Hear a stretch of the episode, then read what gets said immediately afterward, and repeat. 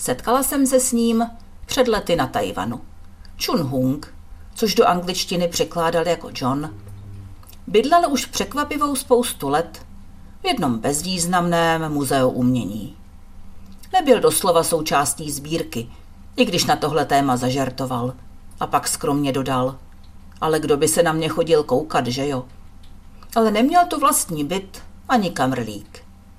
Po zavírací hodině si přetáhl bambusovou zástěnu kus od zdi, rohož, která za ní byla schovaná, si rozložil na podlahu a ze skříně nápadně podobné díře v rohu vytáhl pár svršků a toaletní potřeby. Má prý obrovské štěstí. V muzeu je sprcha. A i jinak má obrovské štěstí. Smí žít tady, v pohodlí, obklopen krásnými věcmi. Jasně, třeba kecal. Nedělám si iluze, že se mu viděla až do myšlenek. Číňané jsou přece známí tím, že se dovedou tvářit neproniknutelně.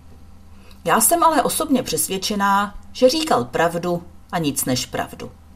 Byl za kus podlahy ukrytý posuvnou stěnou z bambusu, upřímně vděčný. Už řadu let. S Chun Hungem jsem po dvou nebo třech letech občasného e-mailování ztratila kontakt. Nevím, co s ním je dnes, ale věřím, že ať ho osud zavál kamkoliv, je za to osudu vděčný. Chun Hung žije přesně podle ideálu doktora P., který za mého dětství vedl fotokroužek v Praze.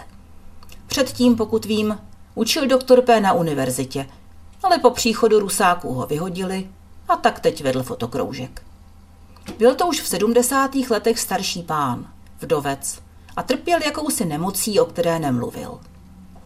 Místo toho mluvil o podivné záležitosti, které říkal základní pocit vděčnosti. Nedělám si iluze, že jsem mu tenkrát rozuměla. Zajímalo mě jen to, co říkal o expozici, závěrce, hloubce ostrosti a o tom, jak nejlíp nasoukat film do kazety nebo ho nabít do tanku. Pochopila jsem až mnohem později, co se nám snažil sdělit. Přál si, abychom věděli, že život je dar a ať se s námi osud pohraje jakkoliv, měli bychom být za život vděční. Za jeho slovy nebylo, pokud vím, žádné náboženství. Nesnažil se nás naverbovat do sekty.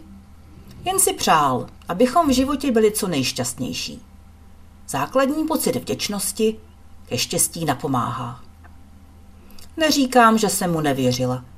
Jen mi dlouho trvalo, než jsem pochopila, co měl na mysli. Možná se mi to povedlo až na Tajvanu. Díky chlapíkovi jménem Chun Hung, který se říkal John a který byl už léta vděčný osudu za to, že se smí každý večer rozložit rohož za bambusovou zástěnou v muzeu umění.